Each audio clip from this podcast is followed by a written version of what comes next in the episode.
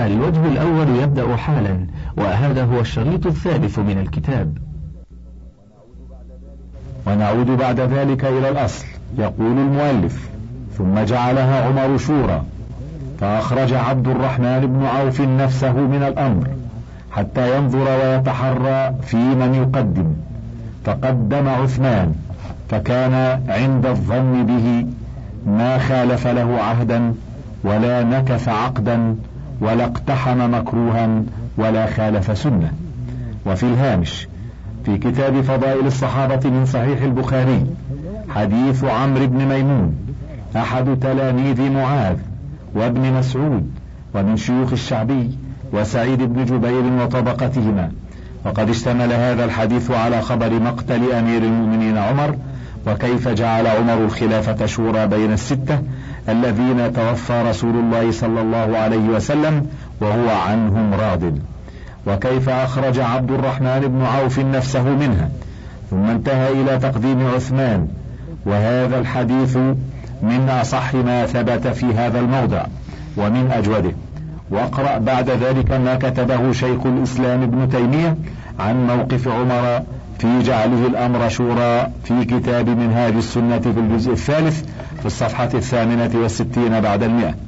وفيه إرشاد دقيق إلى ما كان عليه بنو هاشم وبنو أمية من الاتفاق والمحبة والتعاون في أيام النبي صلى الله عليه وسلم وأبي بكر وعمر وأن عثمان وعليا كان أحدهما أقرب إلى صاحبه من سائر الأربعة إليهما. ونقل ابن تيمية قول الإمام أحمد لم يتفق الناس على بيعة كما اتفقوا على بيعة عثمان. والله المسلمون بعد تشاورهم ثلاثة أيام. وهم مؤتلفون متفقون متحابون متوادون معتصمون بحبل الله جميعا.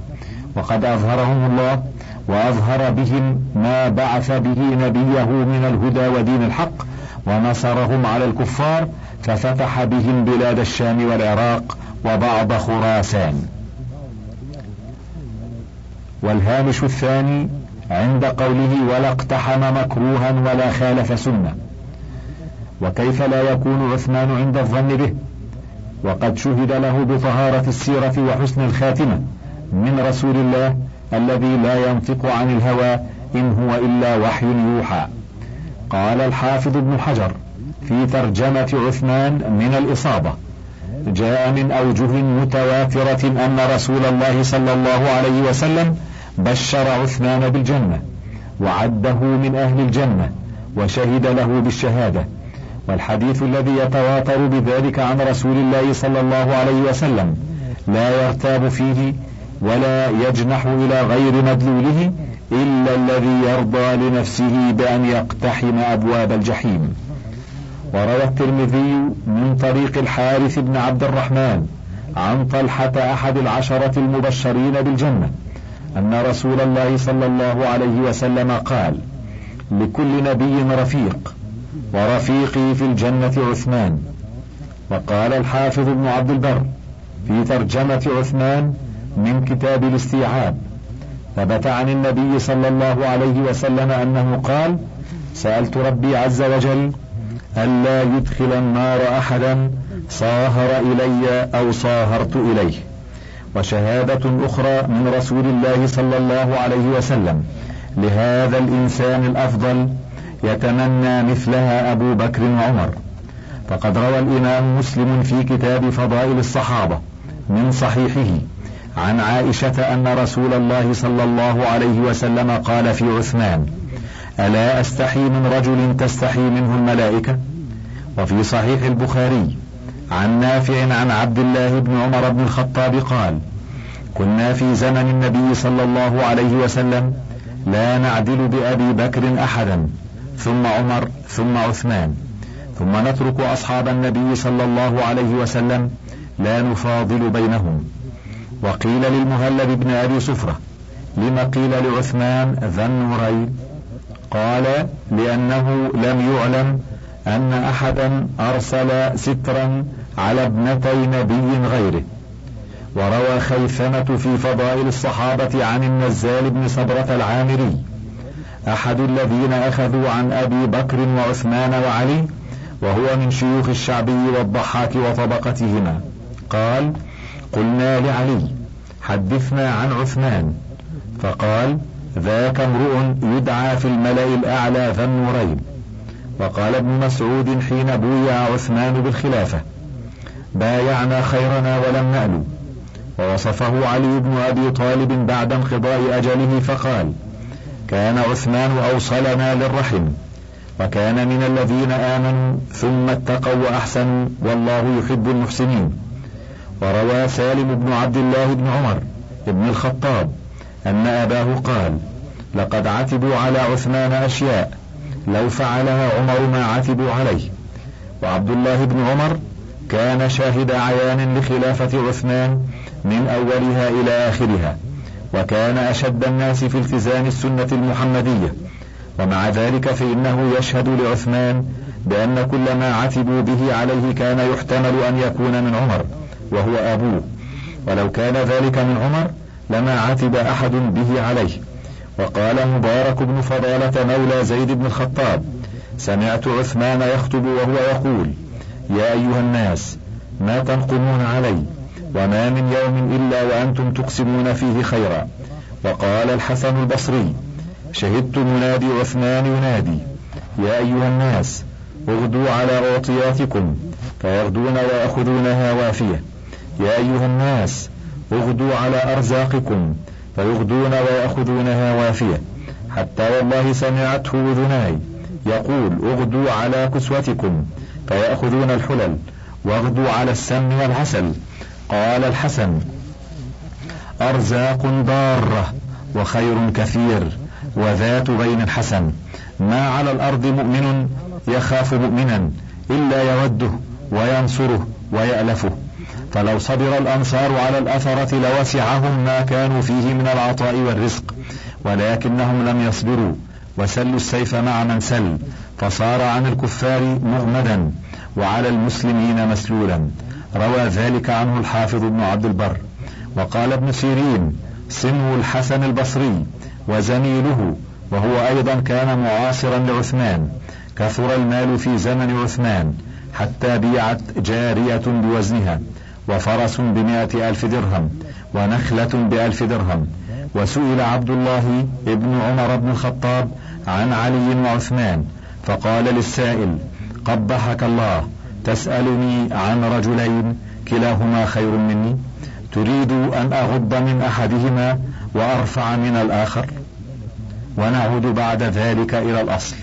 يقول المؤلف وقد كان النبي صلى الله عليه وسلم أخبر بأن عمر شهيد وبأن عثمان شهيد وبأن له الجنة على بلوى تصيبه.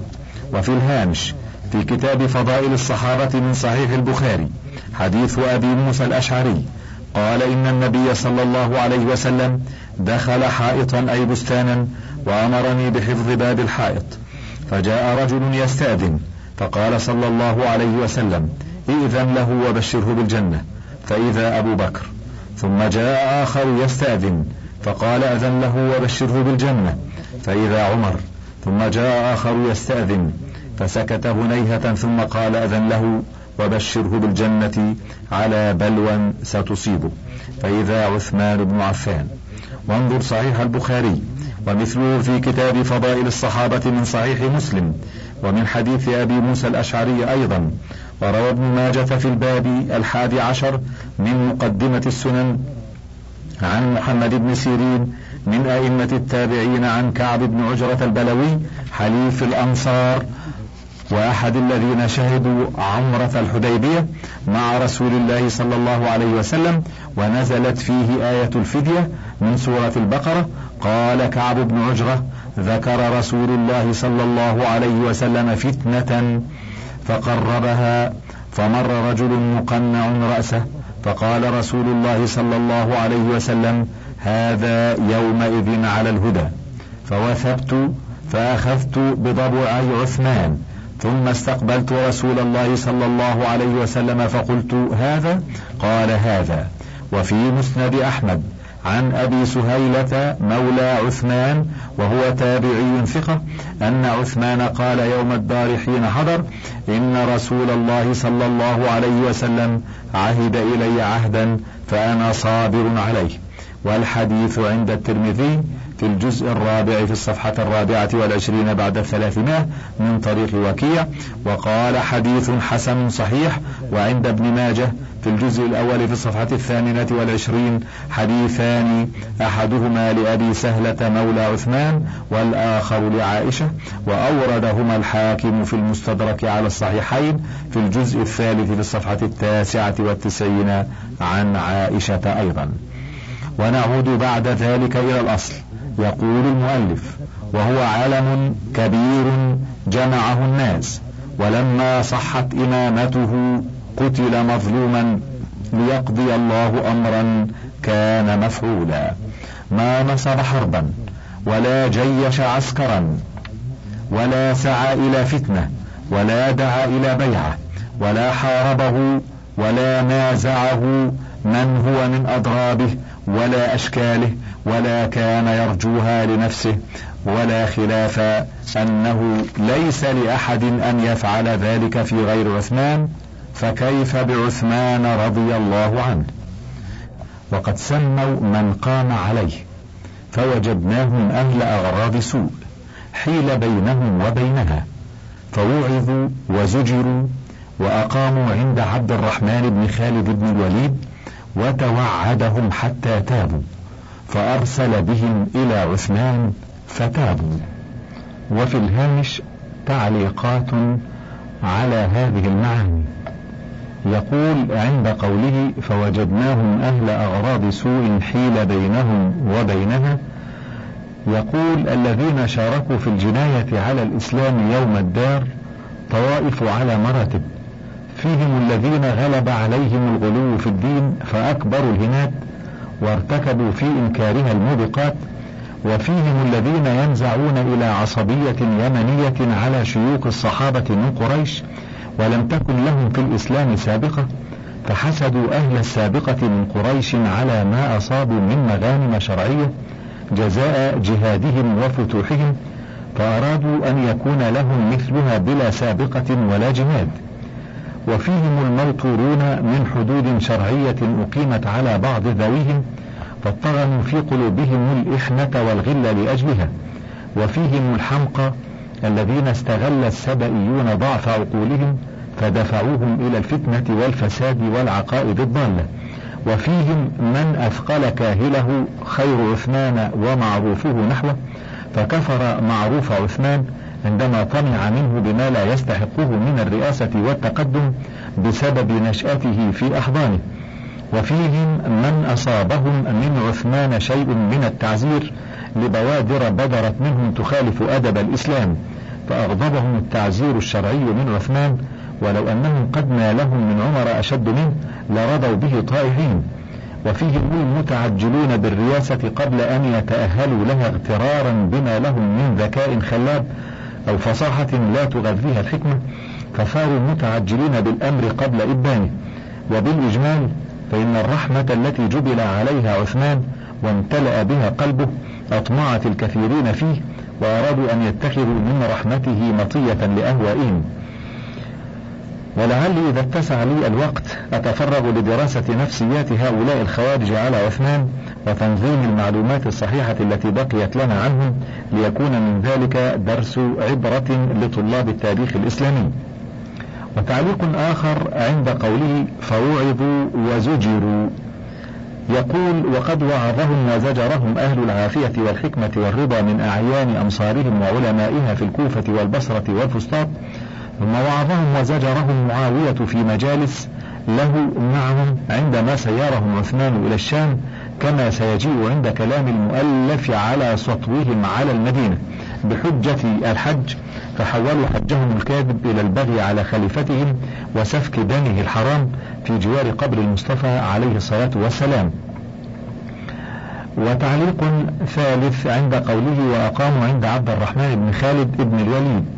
وكان عبد الرحمن ابن خالد بن الوليد واليا لمعاوية على حمص وما يليها من شمال الشام إلى أطراف جزيرة ابن عمر وسيأتي الحديث عن أحوالهم عندما قبض عليهم هذا الشبل المخزومي بمثل مخالب أبيه.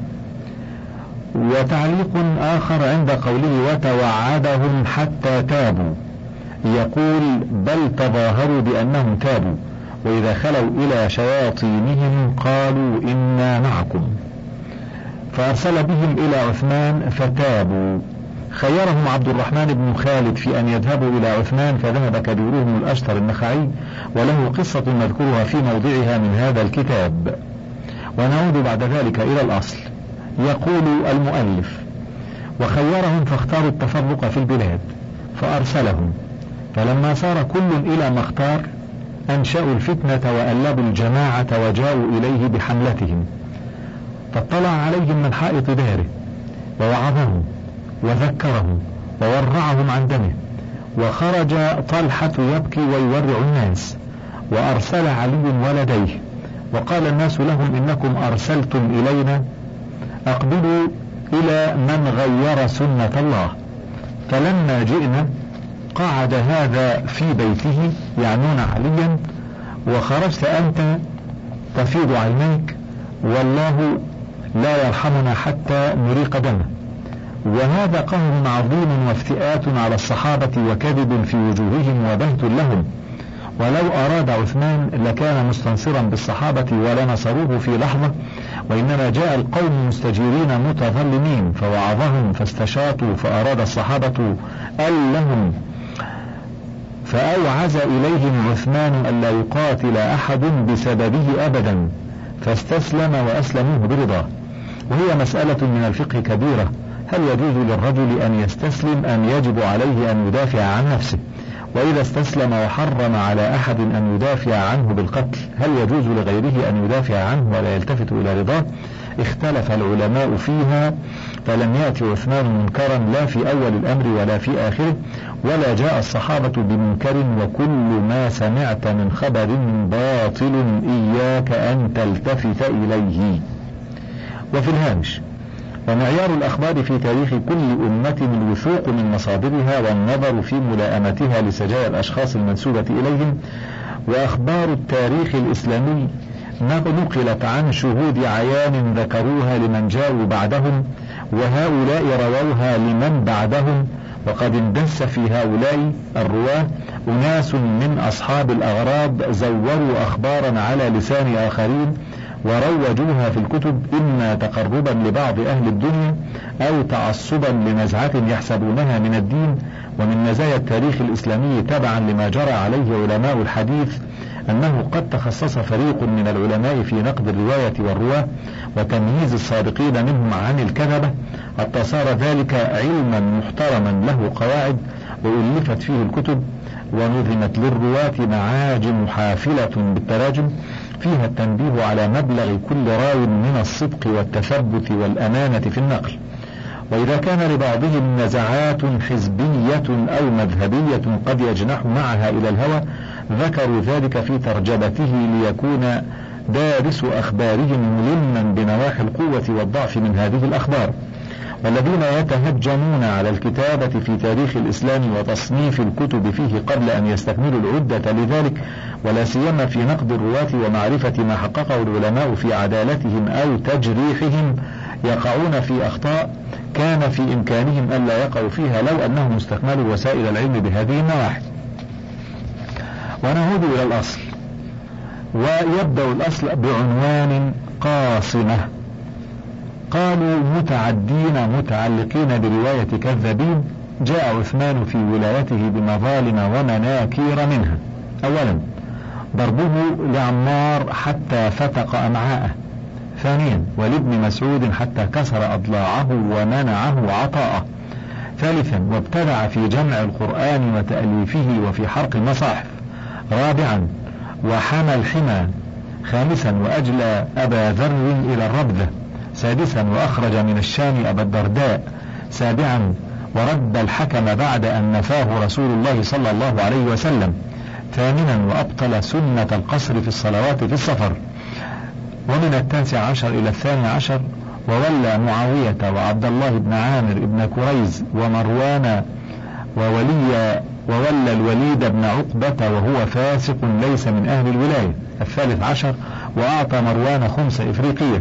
الرابع عشر وكان عمر يضرب بالدرة وضرب هو بالعصا.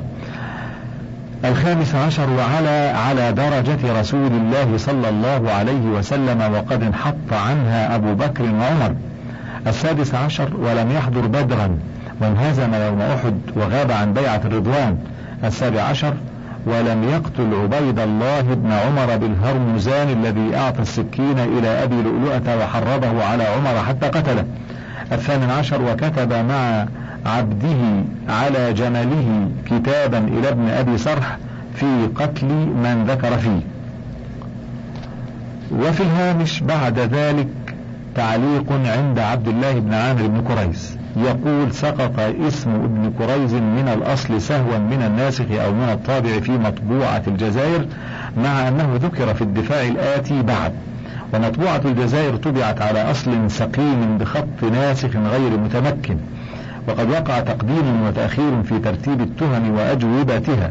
ويلوح لنا أن مجلد الأصل المخطوط الذي طبعت عليه مطبوعة الجزائر وضع بعض الورق في غير مواضعه عند التجليد فأعدنا ترتيب التهم وأجوبتها على نسق ولم نزل على الأصل كلمة ولم ننقص منه كلمة وبذلك تلافينا الاضطراب الذي كان باديا للقارئ في المطبوعة الجزائرية.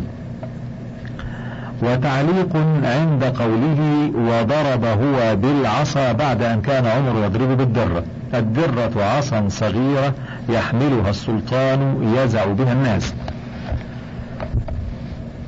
ونعود إلى الأصل. عاصمة. هذا كله باطل سندا ومتنا أما قولهم جاء عثمان بمظالم ومناكير فباطل. وفي الهامش كما ترى من الأدلة التي سيوردها المؤلف في نقد هذه التهم واحدة بعد واحدة حتى يأتي على آخرها الأول والثاني وأما ضربه لابن مسعود ومنعه وعطاءه فزور.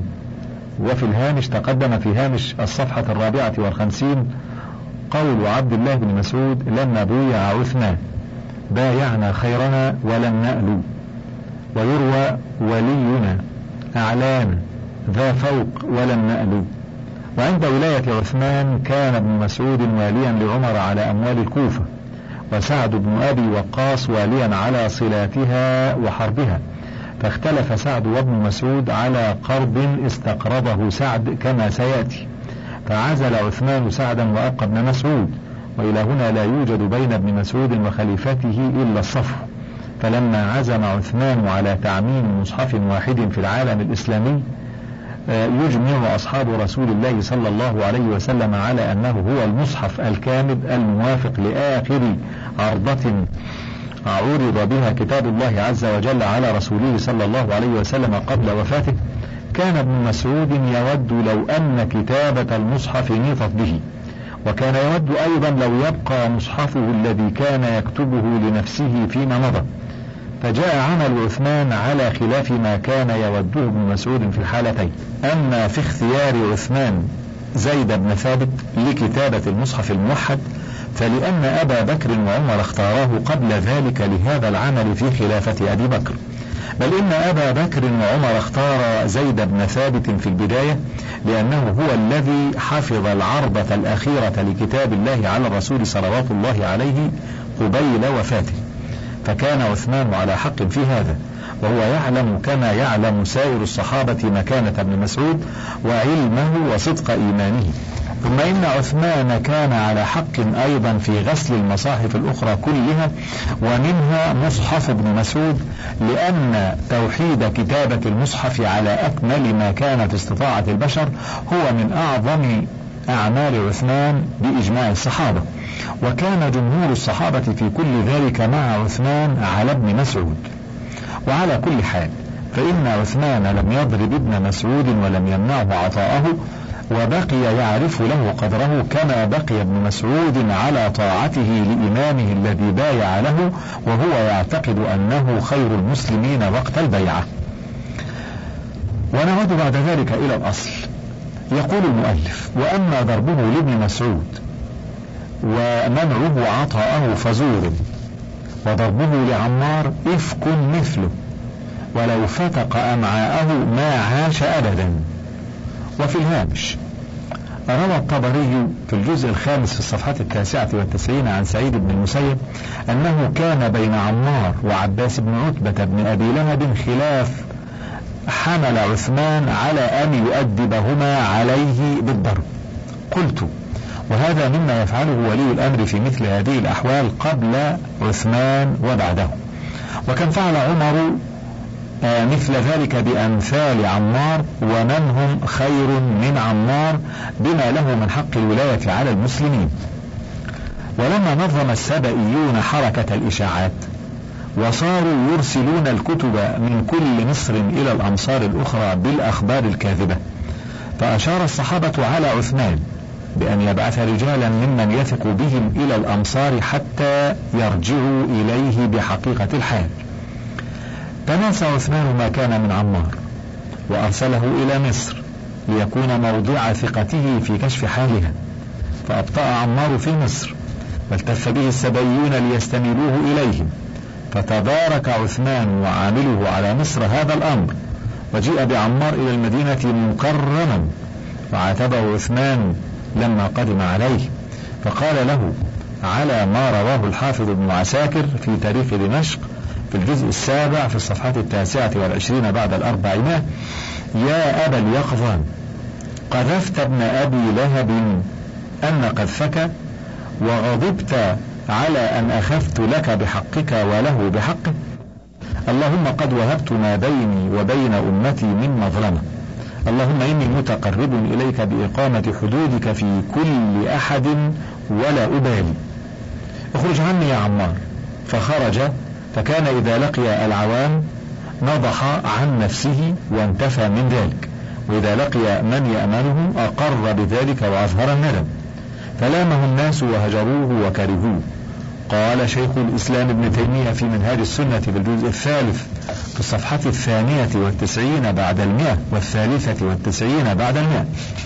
وعثمان أفضل من كل من تكلم فيه. هو أفضل من ابن مسعود وعمار وأبي ذر ومن غيرهم من وجوه كثيرة كما ثبت ذلك بالدلائل. فليس جعل كلام المفضول قادحا في الفاضل بأولى من العكس. وكذلك ما نقل ممن تكلم عن عمار في عثمان وقول الحسن فيه أي في عمار نقل أن عمارا قال لقد كفر عثمان كفرة صلعاء. فأنكر الحسن بن علي ذلك عليه وكذلك علي وقال له يا عمار أتكفر برب آمن به عثمان؟ قال ابن تيمية وقد تبين من ذلك أن الرجل المؤمن الذي هو ولي الله قد يعتقد كفر الرجل المؤمن الذي هو ولي الله ويكون مخطئا في هذا الاعتقاد ولا يقدح هذا في إيمان واحد منهما وولايته. كما ثبت في الصحيح أن أسيد بن حضير قال لسعد بن عبادة بحضرة النبي صلى الله عليه وسلم إنك منافق تجادل عن المنافقين. وكما قال عمر بن الخطاب لحاطب بن أبي بلتعة دعني يا رسول الله أضرب عنق هذا المنافق. فقال صلى الله عليه وسلم إنه قد شهد بدرا وما يدريك لعل الله اطلع على أهل بدر فقال اعملوا ما شئتم فقد غفرت لكم. فعمر أفضل من عمار وعثمان أفضل من حاطب بن أبي بلتعة بدرجات كثيرة. وحجة عمر فيما قال لحاطب أظهر من حجة عمار. ومع هذا فكلاهما من أهل الجنة. فكيف لا يكون عثمان وعمار من أهل الجنة؟ وإن قال أحدهما للآخر ما قال؟ مع أن طائفة من العلماء أنكروا أن يكون عمار قال ذلك. انتهى الوجه الأول.